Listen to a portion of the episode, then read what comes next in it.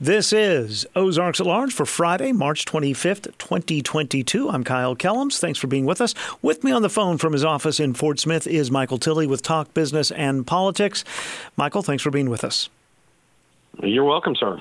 Let's talk about a story that was posted yesterday afternoon about the Fort Smith Convention Center posting a more than $1.1 million loss. Uh, what does that mean for the convention center? And is it a surprise coming out of a pandemic?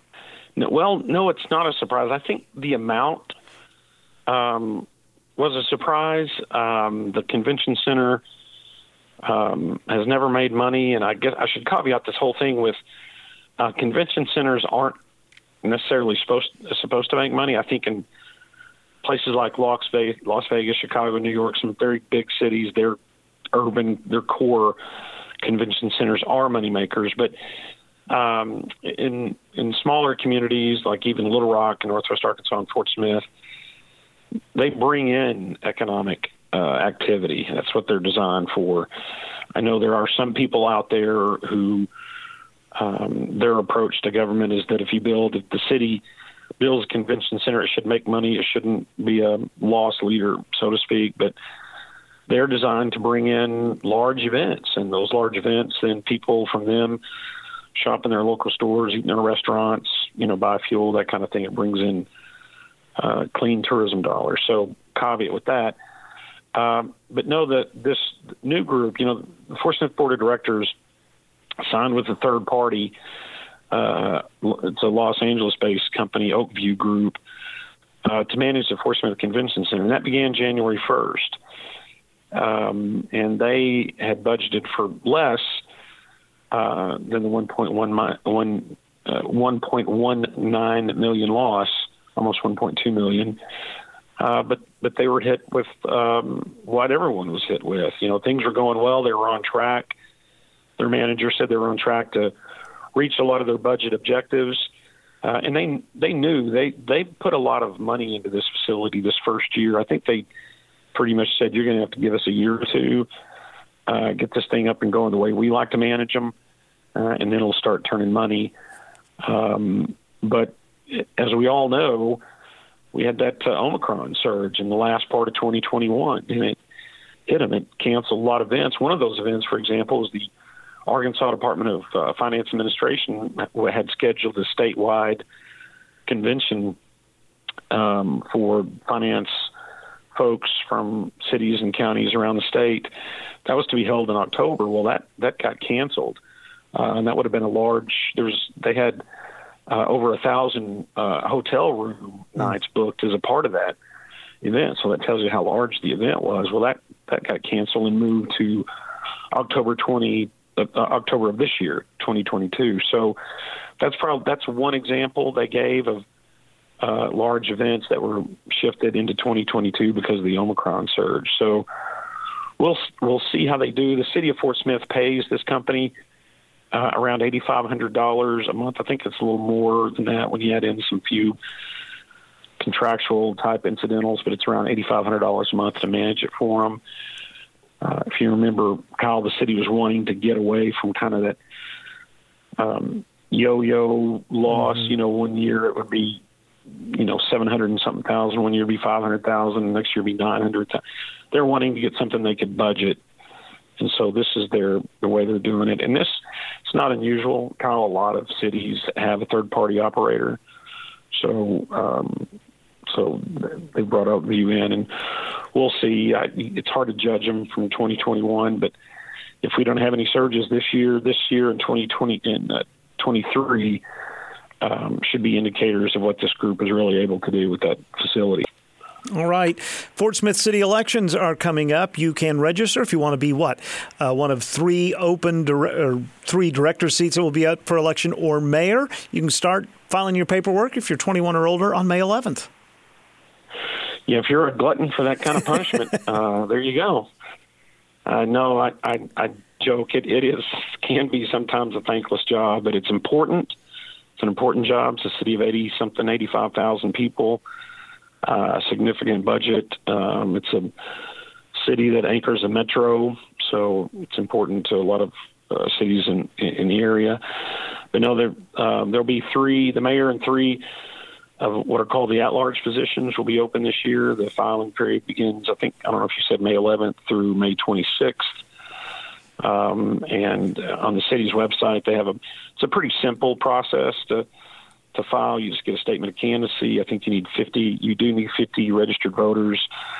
Um, I think it's like a very minimal filing fee. I want to say 10, 15 dollars. So it's um, it's not prohibitive to anyone to, to want to run. Um, we don't. Uh, we do know that Mayor McGill uh, has said he is going to run again. Um, I think uh, Kevin Settle, who's been a director since uh, 2006, he has not said. Neil Martin and um, uh, Robin Dawson are the other incumbents. I think they have indicated they are planning to run for reelection, but we don't have statements from them yet. So um, um, we'll see how that goes. But anyway, we'll see. We'll see who uh, who wants to step into the uh, step into the breach, so to speak.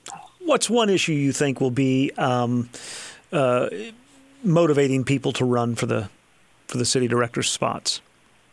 Well, I think um, primarily this. Um, recently, what may motivate them, of course, you know, is the consent decree, which is still right.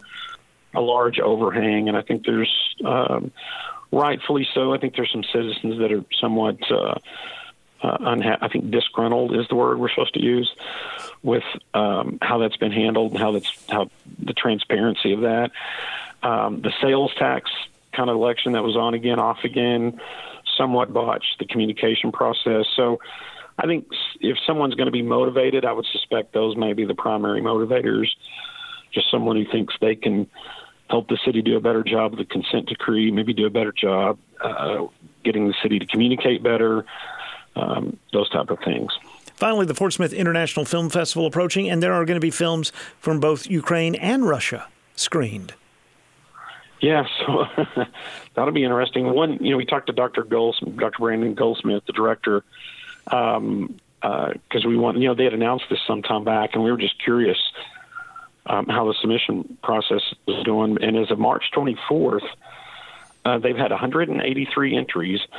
Uh, now, these aren't all long form movies or short films, or some videos, music videos, that kind of thing, but there are 183 entries. Um, 102 of those are from 33 different countries. Of course, 80, I think 81 are from the U.S. And yes, um, two of those are from one is from uh, a, a, Russian director and one is from a Ukrainian director. Um, according to Brand, according to Dr. Goldsmith, the director of the film festival, um, he said what will be interesting is the Ukrainian film was wrapped up shortly before uh, the invasion. So a lot of that scenery, a lot of the cityscapes um, may not now be there. Um, so so that that's going to be interesting. But the event's going to be held uh, August 26th and 27th at Temple Live in Fort Smith. That's going to be different, really better for the festival. It's all it's going to be all in one place there at the large Temple Live venue in downtown Fort Smith. Last year it was held at several different venues, um, so they were able to consolidate that. Um, so it'll be interesting. I, um, I last year, you know, when this law, it was inaugural year, just wasn't sure, you know, an international film festival in Fort Smith. Really, how's that going to work? But uh, they pulled it off. Uh, had a lot of submissions, a lot of folks uh, in town for it. So we'll see how much it grows in its second year. All right, we. You can read about these items and many others at talkbusiness.net. Michael, as always, thanks for your time. We'll talk to you again next Friday. Yes, sir. Always glad to do it. Tickets are now on sale for an evening with James Taylor and his All Star Band live at Walmart Amp in Rogers. The show is Friday, July 15th. amptickets.com or 443 5600 for tickets and more information.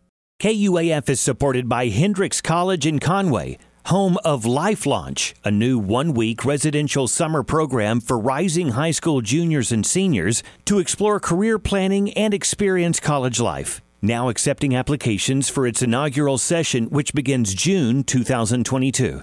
More information is available at hendrix.edu slash life launch. There is a musical on stage at Walton Arts Center through next weekend. Hamilton. The Tony winning phenomenon is in Fayetteville for a two week stop on its first ever national tour. And tickets here, like everywhere else, went fast. This week, we talked with Zoe Jensen, who is Eliza Hamilton in the production. Eliza, of course, the wife of Alexander Hamilton. And though it is the first Secretary of the United States Treasury many people most closely associate with Hamilton, Eliza is front and center throughout the production as well. When I learned the show, I was told um, by some creatives that were teaching me the show that, you know, Hamilton, the, the musical isn't called Alexander Hamilton. It's called Hamilton for a reason because it's more than just Alexander Hamilton. It's about his legacy and um, it's about Eliza Hamilton. You know, um, it's it's about the whole Hamilton family, and um, I think that's really wonderful. I mean, this show teaches us so much about about legacy, and we learn that it's it's so much more than just one person.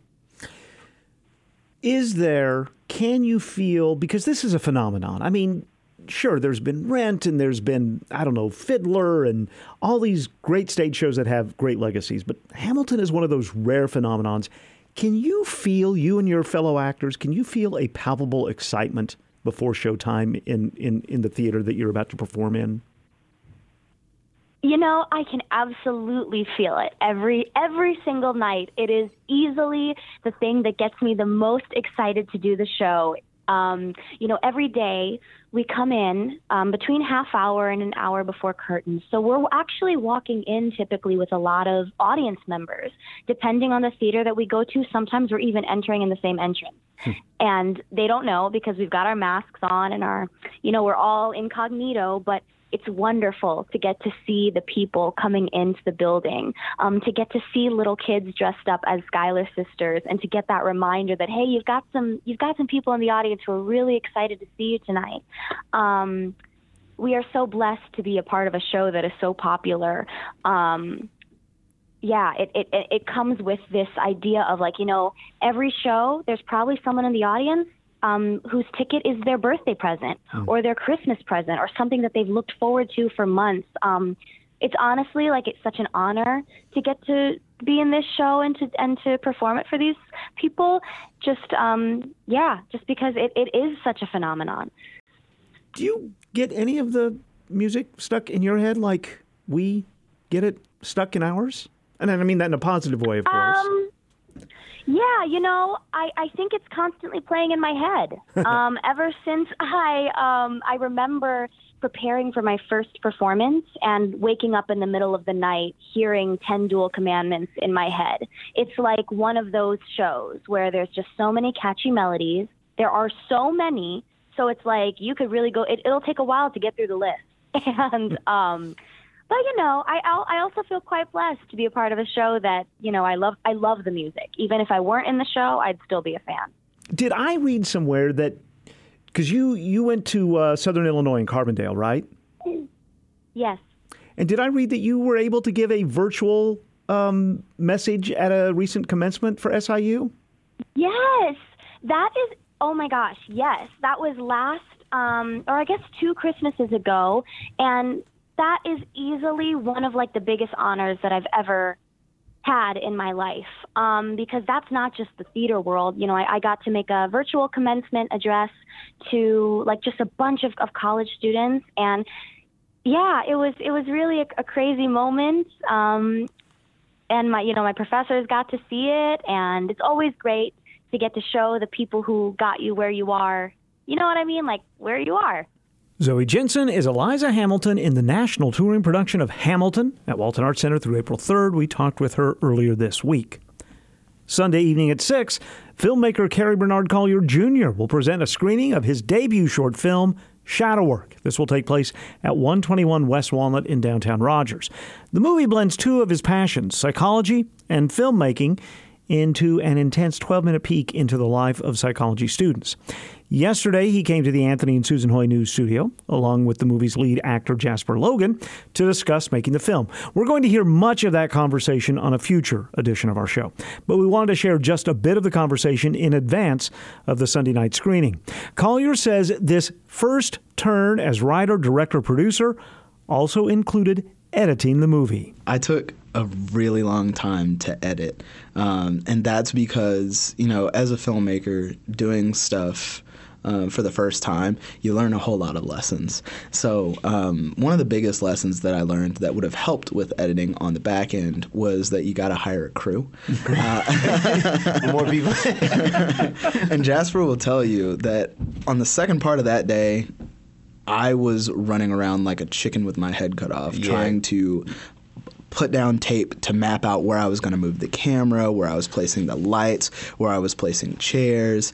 And that would have been so much easier if I had somebody running audio for me so that I could sync it up with the video a lot better. But, you know, the, the editing process, because I didn't have a crew, made it, uh, it made the editing process a little bit more difficult. Uh, and so I would say that, you know, the biggest fault that I had was not having a crew, and that affected the length of the editing process and what made it so hard. But don't you think now you learned more because you didn't have a crew? I mean, Absolutely, it's it's so invaluable though, and that's why I said you know you learn things along the way. So now I've learned how to you know sync up audio with you know particular clips that might not even match up with the original audio, um, and it, it's cool to watch you know the editing process. Um, but at sometimes you're you know you're you're sitting there and you're like, okay, does this work with the tone that I'm trying to you know go for, and does the audio match here? Where do I place the music? Where do I place the sound effects to to make it more realistic? And and there are a whole lot of aspects to editing that you learn, even if you do have a crew. Um, that you know, Mike Day just told me, you know, hey, be ready for this. The editing is probably you know one of the most you know difficult parts of the process because it's the part where you're constantly critiquing every piece of work that you've done and having to pick from the best pieces of work that you've done to create the story that you want to. and you didn't have a budget for reshoots or anything like that. Well, I, I mean, this is actually a no budget film, so we didn't even we didn't even shoot it with with, with a budget. Uh, and the the biggest thing was the camera, and so I traded in my old camera to get the new camera that I used to do this. So, so this was a one camera shoot? yeah, it was a one camera shoot. There is much more from our conversation with Kerry Bernard Collier Jr. and Jasper Logan about the movie Shadow Work that we'll hear on an upcoming edition of Ozarks at Large. The movie will be screened along with the film Graveyard of Friends at 121 West Walnut in downtown Rogers, Sunday night beginning at 6. Tickets are $12. There will be a post screening panel discussion and more. Ozarks at Large is underwritten, in part, by the Walton Family Charitable Support Foundation. Fayetteville Roots presents The Steel Wheels at the Fayetteville Public Library on Sunday, April 24th at 7:30 p.m. This roots rock and bluegrass band is a fan favorite from the Fayetteville Roots Festival. The Steel Wheels perform energetic music infused with personal storytelling. FayettevilleRoots.org for tickets and more information. This is Ozarks at Large. With me on the phone from her Bella Vista office is Becca Martin Brown, features editor at the Northwest Arkansas Democrat Gazette. Happy Friday, Becca. Happy Friday. It is my favorite time of year Basketball season. when there's a lot of theater. oh, gotcha. We're going to slide right past that one All right, and talk about theater. and there's plenty to talk about.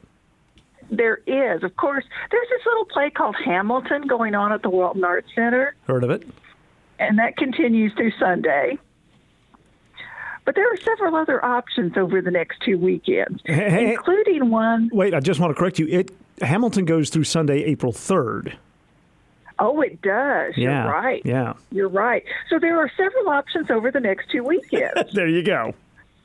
One of them is a show that Arkansas Public Theater in Rogers has been waiting two years to put on stage.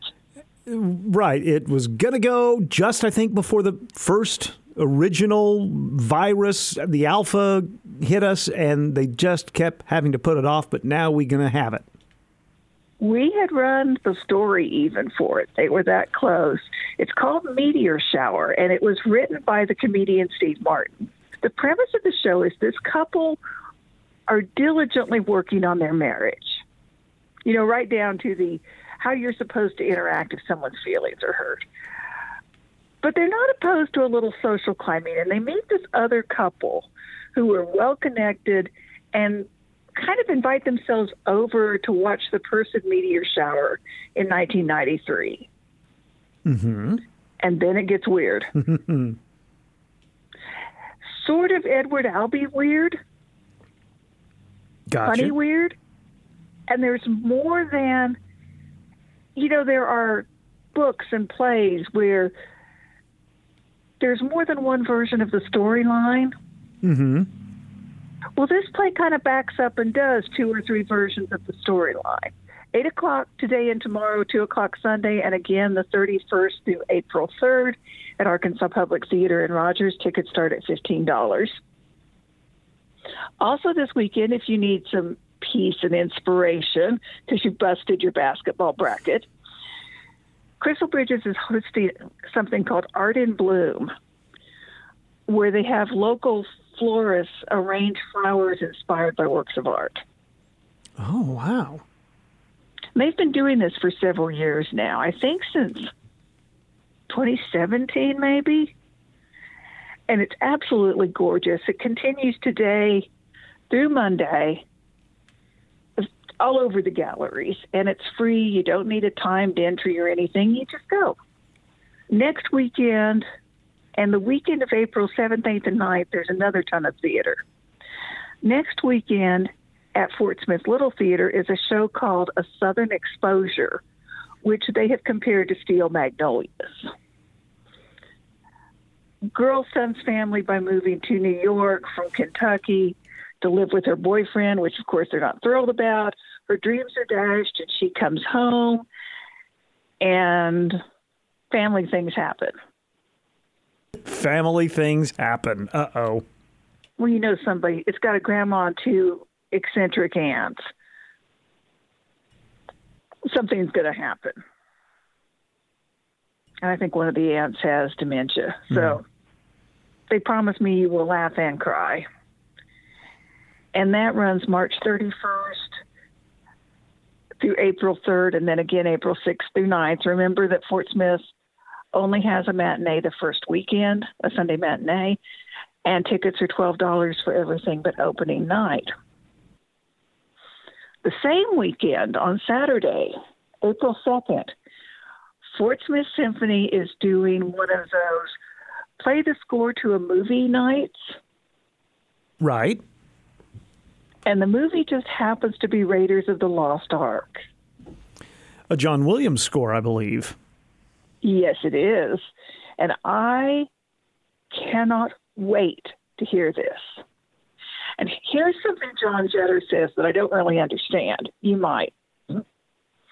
He says on the original soundtrack, it was recorded in receding stations so that sections could be redone if they needed to. But performing live, once a scene starts, you got no options.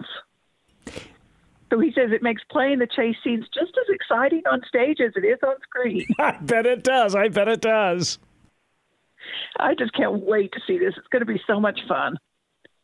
And it is the end of their Greatness Endures concert season, and they will announce prior to this concert the Legend Legends season for 22-23. So Ooh, you can ooh. find out more about the April 2nd concert at fortsmithsymphony.org, and tickets start at $35.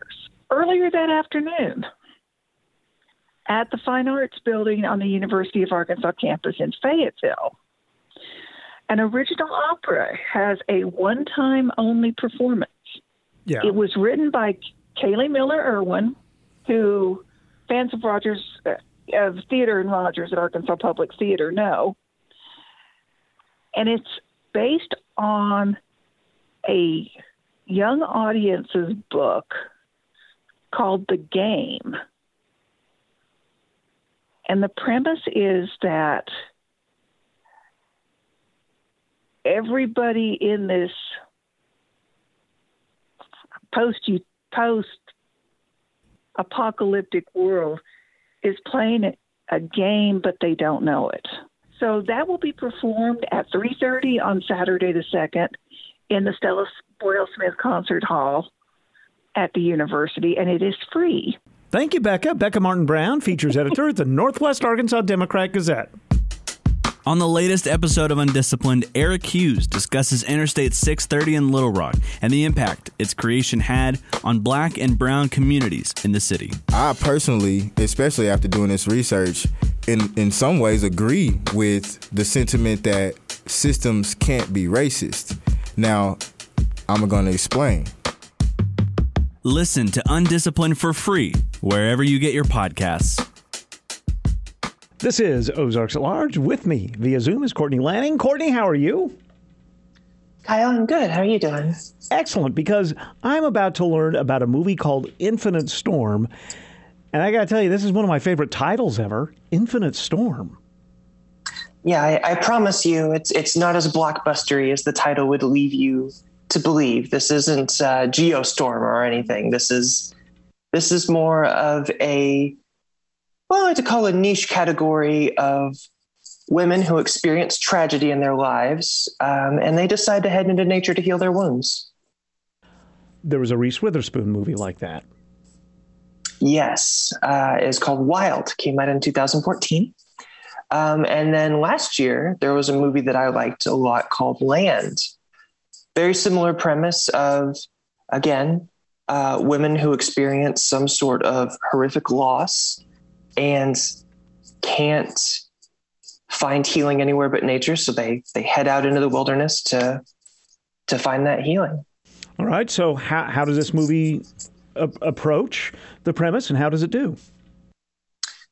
So like the other two films in this category that we mentioned land and wild um, this movie is shot beautifully um, and it's it's quiet. There's not a lot of soundtrack or score to the film, um, and it's just it allows the viewer to have a lot of quiet reflection.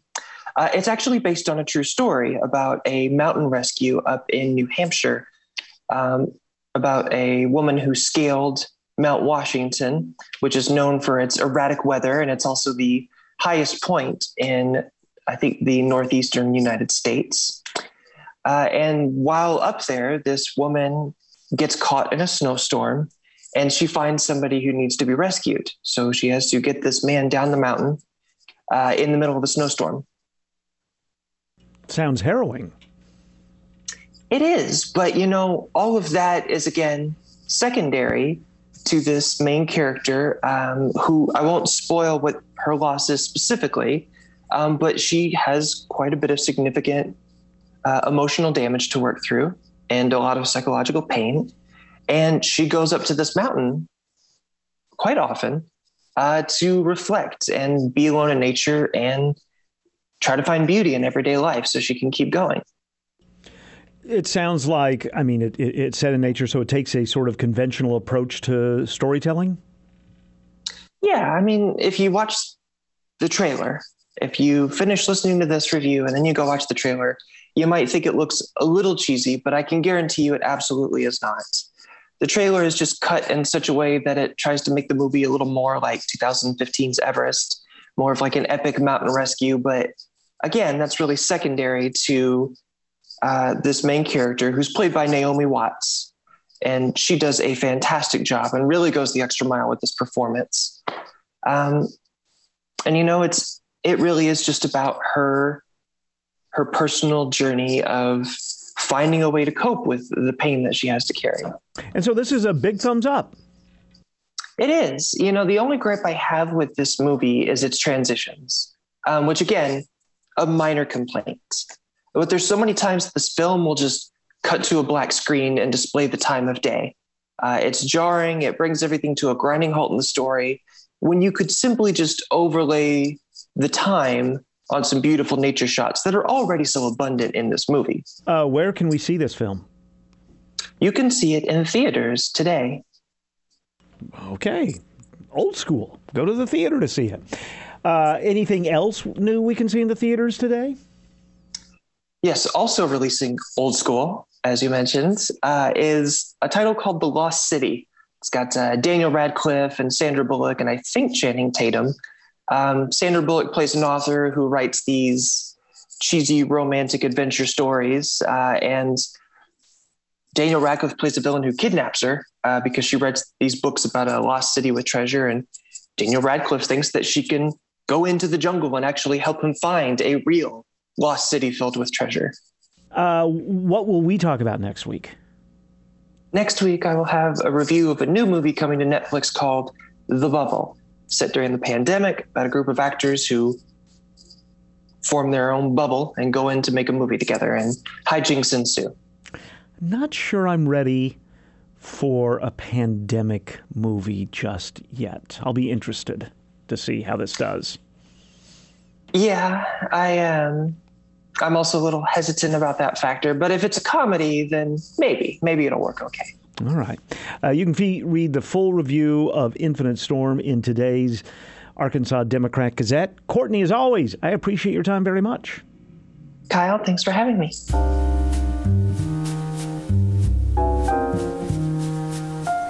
In the background are the Clayton brothers doing a tune called Here Today, Here Tomorrow. And I'm Robert Ginsburg, your host for Shades of Jazz. Join me as we hear more from the Clayton brothers, as well as Joey Alexander, Stefano Battista, Harry Connick Jr., Tia Fuller, and much more. Shades of Jazz every Friday and Saturday, right here on KUAF. Justin Peter Kinkel Schuster isn't a native of Arkansas, but he's lived here for a number of years. In 2019, we first welcomed the songwriter and musician to the Carver Center for Public Radio to talk about his then new release, Take Heart, Take Care. In early March, he released his latest solo effort titled No Tongue Can Tell. Recently, Pete joined Ozarks at Large's Timothy Dennis inside Timothy's home studio in South Fayetteville to talk about the new release. But first, let's hear a song. Uh, hello, this is Pete Kinkel Schuster. Uh, this song is called Arizona, parentheses, We All Shall Be Changed, in parentheses. All right.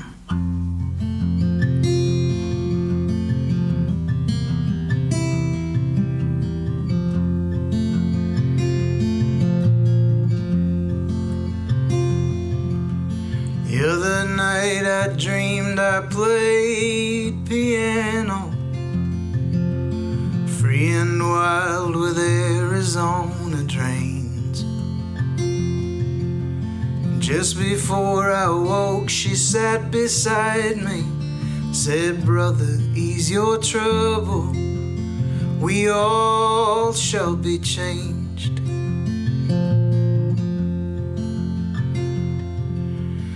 It don't matter whether you have rambled or made your life in one forgotten place. Only that you've made it worth a candle. Your love was true and you done your best to ease another's pain.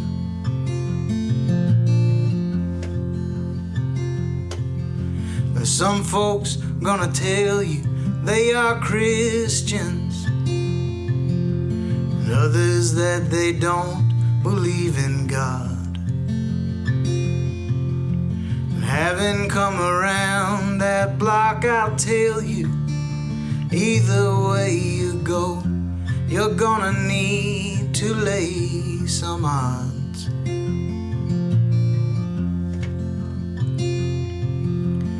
As for me, the keys of this piano are the closest I have felt to Jesus' face. When I'm singing, He is my story, truly He is my song, and I am easy in my place.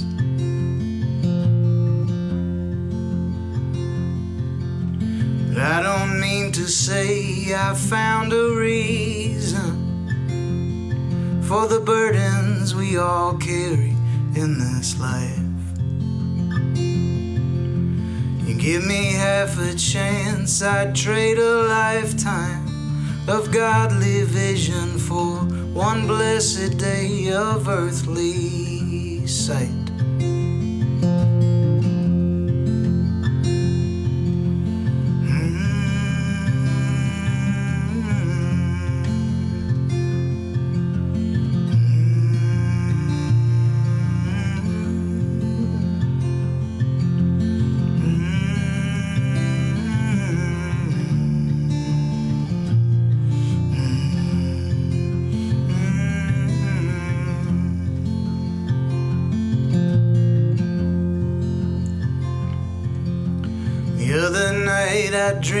I played piano,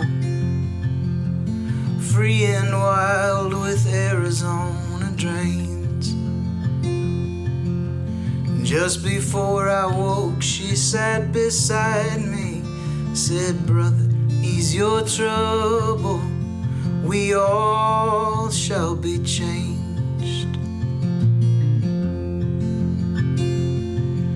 Just before I woke, sat beside me, said, Brother, ease your trouble, we all shall be changed.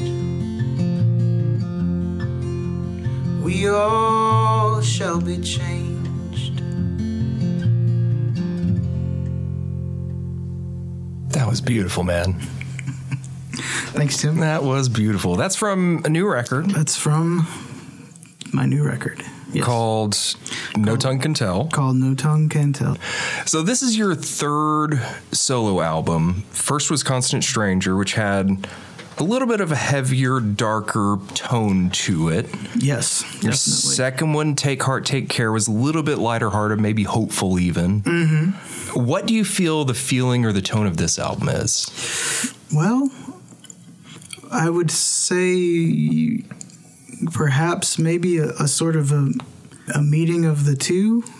It's a little bit dark, but also there's, I mean, there's a song on here that's about you know uh, my wife and our, our dogs and just our life here and, and contentment and so i think maybe there's just sort of a, a middle ground between those those first two records i think because definitely on the the previous one i, I was aiming for something brighter both maybe in content and although really i can't i don't think i'm ever able to achieve anything actually bright content wise because it's, be, it's beyond my reach as a as a, a pessimist uh, a hopeful pessimist but a pessimist nevertheless. So yeah i think it's probably just a, a sort of a middle ground between those two where you know i really feel happy and good and at home and content with in way in ways that I never really thought I would have been able to in my life. And so I hope and I think that there is a sense of that sort of just kind of groundedness. And also, I mean, I made the record at home. So, you know, I hopefully that uh, makes its way in there as well.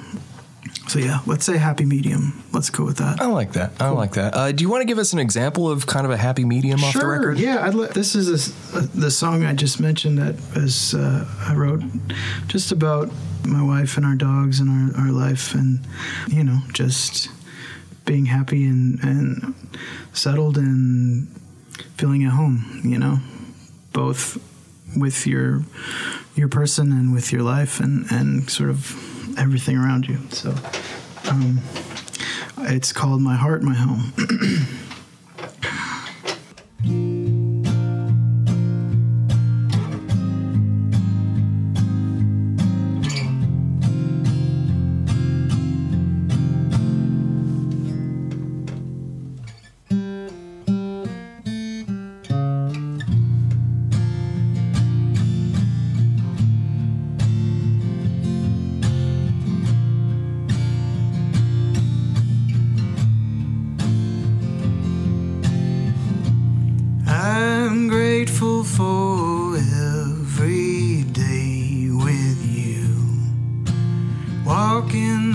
street with our dogs.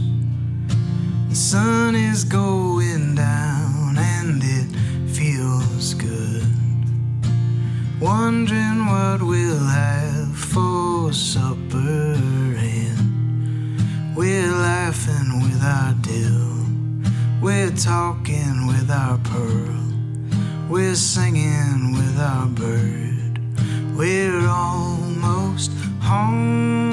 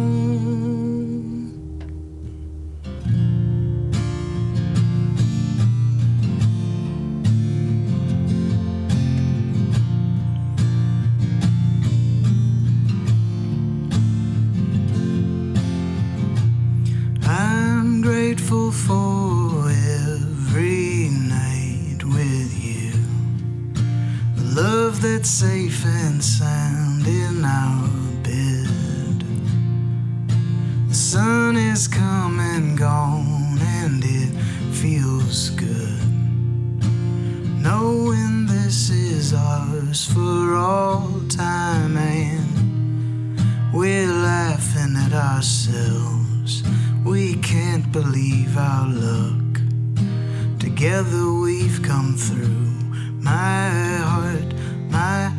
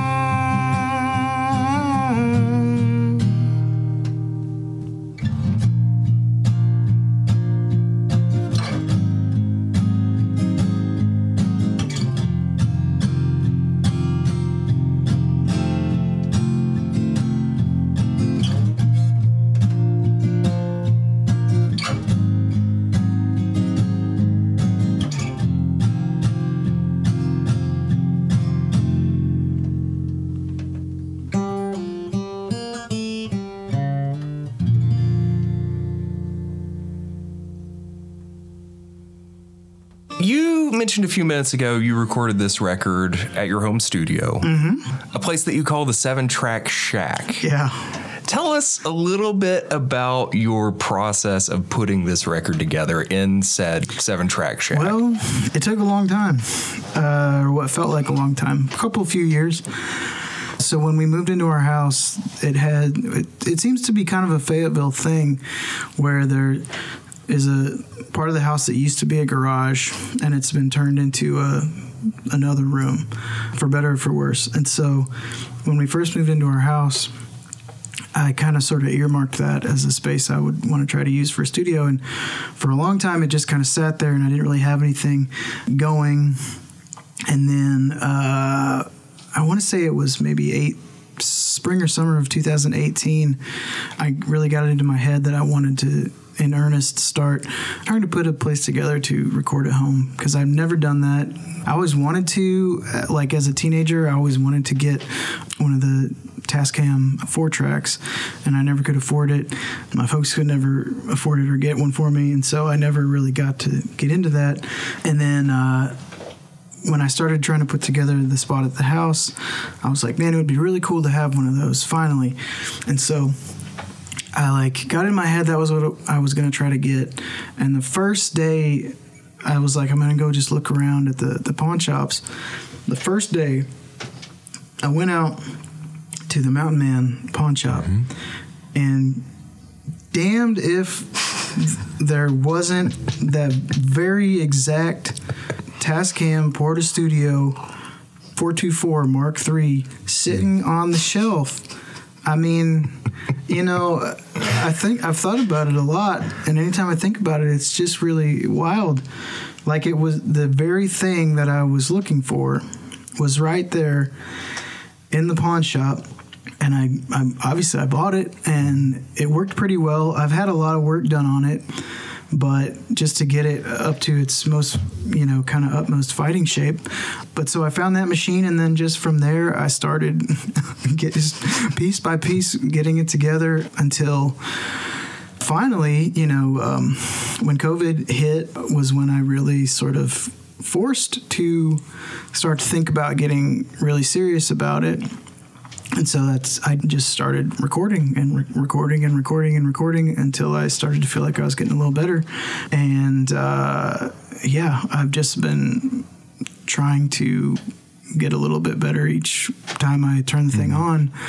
And so yeah, that's just kind of the deal over at the studio. Is I've got my little tape machine and my you know my little handful of mics, and that's kind of it. I just kind of turn it on and and try to make things sound like it's the sound of my guitar in my little seven track shack, which I named after one of my favorite records of all time is the Link Wray self titled record from I think it's 1971 or 72, Yeah. um, where it's his profile is on the cover.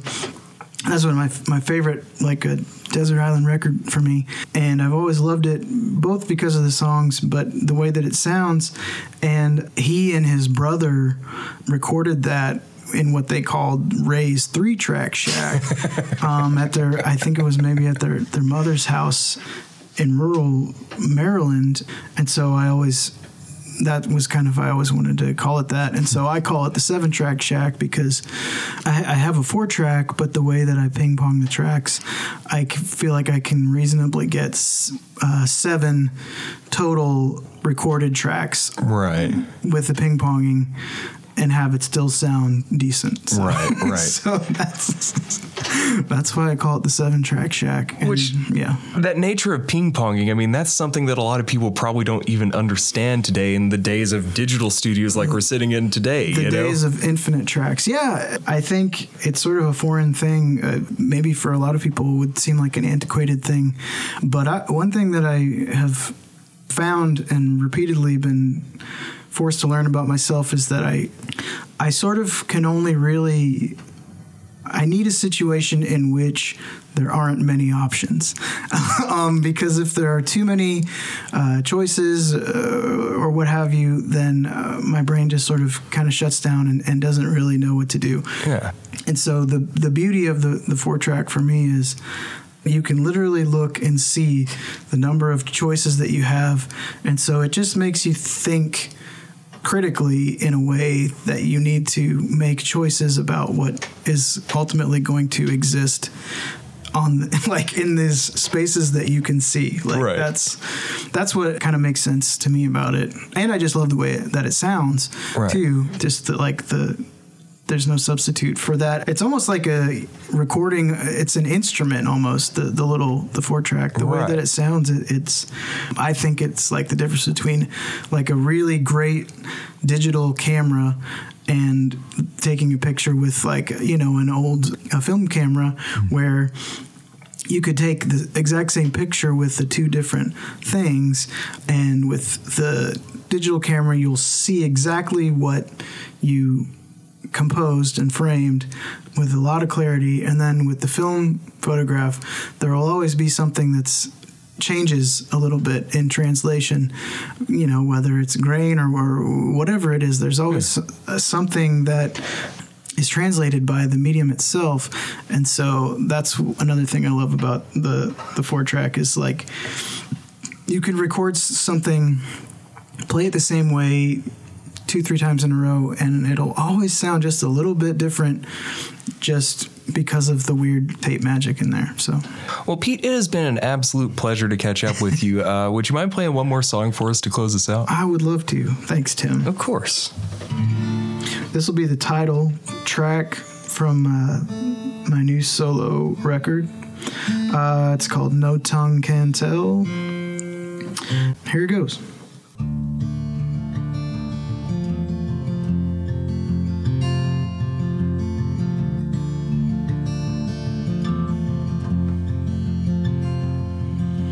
Snow on the mountain is water in the valley. If you beat a mule, it may work hard a little while, but soon enough turn and bite your hand. Soon enough turn and bite your hand.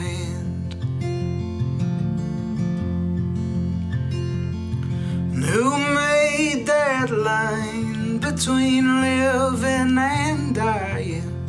Heavy as a tree just felt As you live and breathe, do you believe there are things no tongue can tell? There are things no tongue can tell.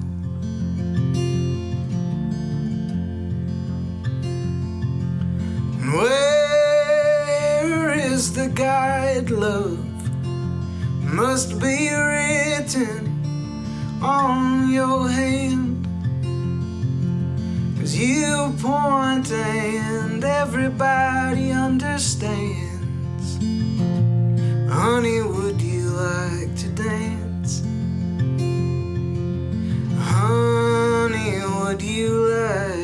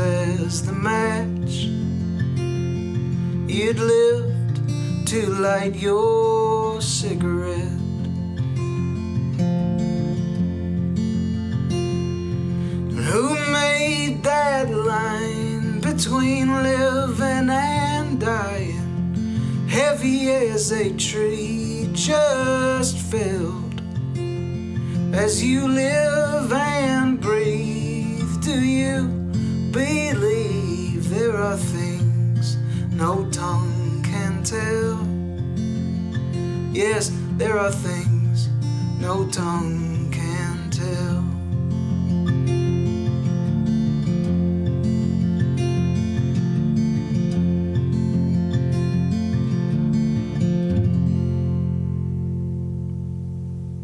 That was Justin Peter Kinkel Schuster talking with and performing for Ozarks at Large's Timothy Dennis in Timothy's home studio in South Fayetteville.